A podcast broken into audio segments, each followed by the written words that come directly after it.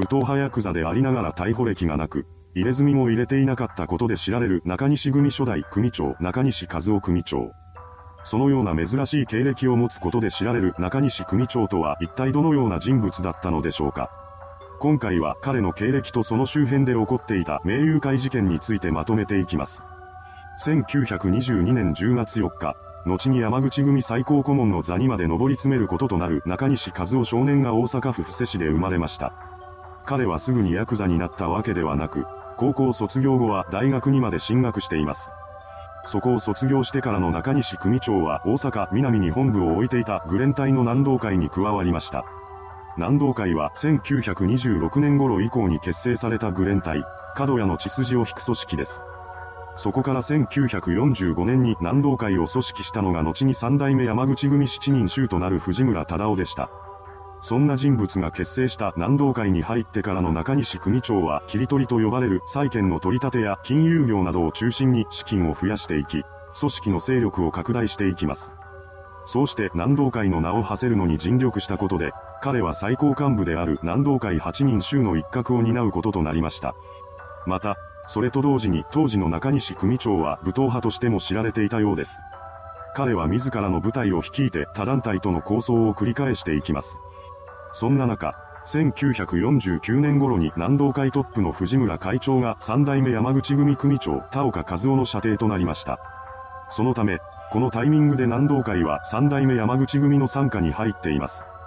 それからも中西組長は勢力拡大を図って戦い続けました。三代目山口組の参加に入った2年後の1951年には久田組との構想を繰り広げ、それからさらに6年後の1957年には諏訪一家としのぎを削り合っています。そしてそれから3年経った1960年、大阪で名友会事件が起こることとなりました。これは南道会の上部団体だった三代目山口組と名友会との構想事件です。名友会は1953年頃に結成された組織で、構成員のほとんどは韓国人が占めていました。会長の座に座っていたのはカンチャンフンという人物で、彼らは生野区周辺で活動するグレン隊との構想を通して勢力を拡大させていきます。そして1956年頃から南道会の本部がある大阪南にも進出してきました。名友会は南でもグレン隊との衝突を繰り返し、一時は構成員が総勢600人を超える大所帯となっていたようです。これに際し、名友会と三代目山口組の間ではごたごたが続きます。そしてついには名友会構成員が山口組事務所前に姿を現し、猟銃で威嚇するという事件を起こしたのです。そんな中、1960年8月9日に田岡三代目は山口組構成員が開店したキャバレーの開店祝いにゲスト出演してくれた歌手の田畑義雄さんをねぎらうため、大阪南にある社交クラブ、青い城を訪れていました。そこには中川組中川伊三郎組長ら三代目山口組構成員も同席していたようです。一行が青い城に入ると、そこでは名友会幹部である宋と菅の保釈祝いが行われていました。とは言っても、名友会構成員は宋と菅の他には4人しかいなかったそうです。そんな彼らは歌手の田畑さんが入店してきたことに気がつきます。そして宋と菅の二人が田岡三代目一行の方へと近づいてきました。そうして田畑さんに対して歌を歌ってほしいと頼んできたのです。これを受け、同席していた中川組長が彼は客として来ていると話し、二人の頼みを断ります。すると、名友会側の一人が激怒し、中川組長にビール瓶で殴りかかりました。そこに車を駐車し終えた田岡三代目の射程である小田組小田ジョージ組長が駆けつけてきます。そしてそのまま喧嘩になってしまったのです。その後、名友会側の6人はいつでも来い、相手になってやると言い残して青い城を後にしました。これを受け、田岡三代目は名友会との構想を決意します。その日に彼は若頭の地道組地道幸雄組長を構想の総指揮官に任命しました。翌10日、山口組は大阪市東淀川区にある旅館に作戦本部を設置し、作戦会議を開いていたようです。それと時を同じくして、名友会会長にも青い城での一件が報告されていました。これを聞いた菅会長は山口組とやり合うことは避けたいと考え、諏訪組諏訪健二組長に仲介を依頼します。これを引き受けた諏訪組長はビール瓶で殴られた張本人である中川伊三郎組長率いる中川組幹部に和解を提案しました。しかし中川組からしてみれば父親にあたる組長がやられているのです。立場上、そのような和解を受け入れるわけにはいきません。中川組幹部は当然のごとく和解を拒否しました。これに対し、諏訪組長は直参の山本博士若頭補佐にも和解を申し入れます。しかし山本若頭補佐もこれを断りました。その後、前線本部を設置していた大阪市南区住谷町の旅館に総勢50人の山口組構成員が道具を片手に集まってきます。そこからさらに総指揮官の地道組長が前線基地を増設し、大阪に総勢300人の構成員を配備することとなりました。12日午前8時頃、安原新福会や中川組を中心とした山口組混成部隊が大阪西成区のアパートにいた名友会幹部の李を襲撃します。この時、李はドアの内側にバリケードを築いて立てこもり、なんとかこの場をやり過ごそうとしました。しかし中川組幹部の正地正夫はそんなものを気にせず、部屋の外から銃弾を撃ち込みます。これが李の腹部に命中し、彼は重傷を負うこととなりました。この4日後、名友会の艦会長は、地道組射程でもある柳川組柳川次郎組長に本件の仲介を依頼します。これを受けた柳川組長は地道若頭に話を伝えました。すると地道若頭は、全面謝罪をしたいというなら神戸に連れてこいと言い放ちます。この話を聞いた艦会長は翌17日に神戸へと謝罪に向かうことを約束しました。ですが、そのことを知った名友会幹部はこれに猛反対します。名友会はヤクザ組織ではなく、あくまでもグレン隊の連合です。そのためしっかりとした統率が取れていませんでした。結果的に内部での考えがまとまることはなく、艦会長は神戸に出向くという約束を破ってしまいます。このことで地道若頭は怒りをあらわにしました。8月19日の夜、ことの発端を作った宋と菅を含む6人の名友会構成員が南の路上を歩いていると、三代目山口組鴨田組組員ら3人と出くわします。名友会側はこの3人をアパートの一室に連れ去り、そこで暴行を加えました。この話は間もなくして艦会長にも回ってきます。それを聞いて慌てた彼はすぐに3人を解放するようにと現場に指示しました。これによって3人は解放され、翌20日午前0時頃に鴨田組事務所へと戻ってきます。彼らからことの顛末を聞いた鴨田重政組長はすぐさま報復を決断し、組員に招集をかけました。しかし、こうした動きを察知した警察が事件を未然に防ぐため、捜査員を事務所に派遣します。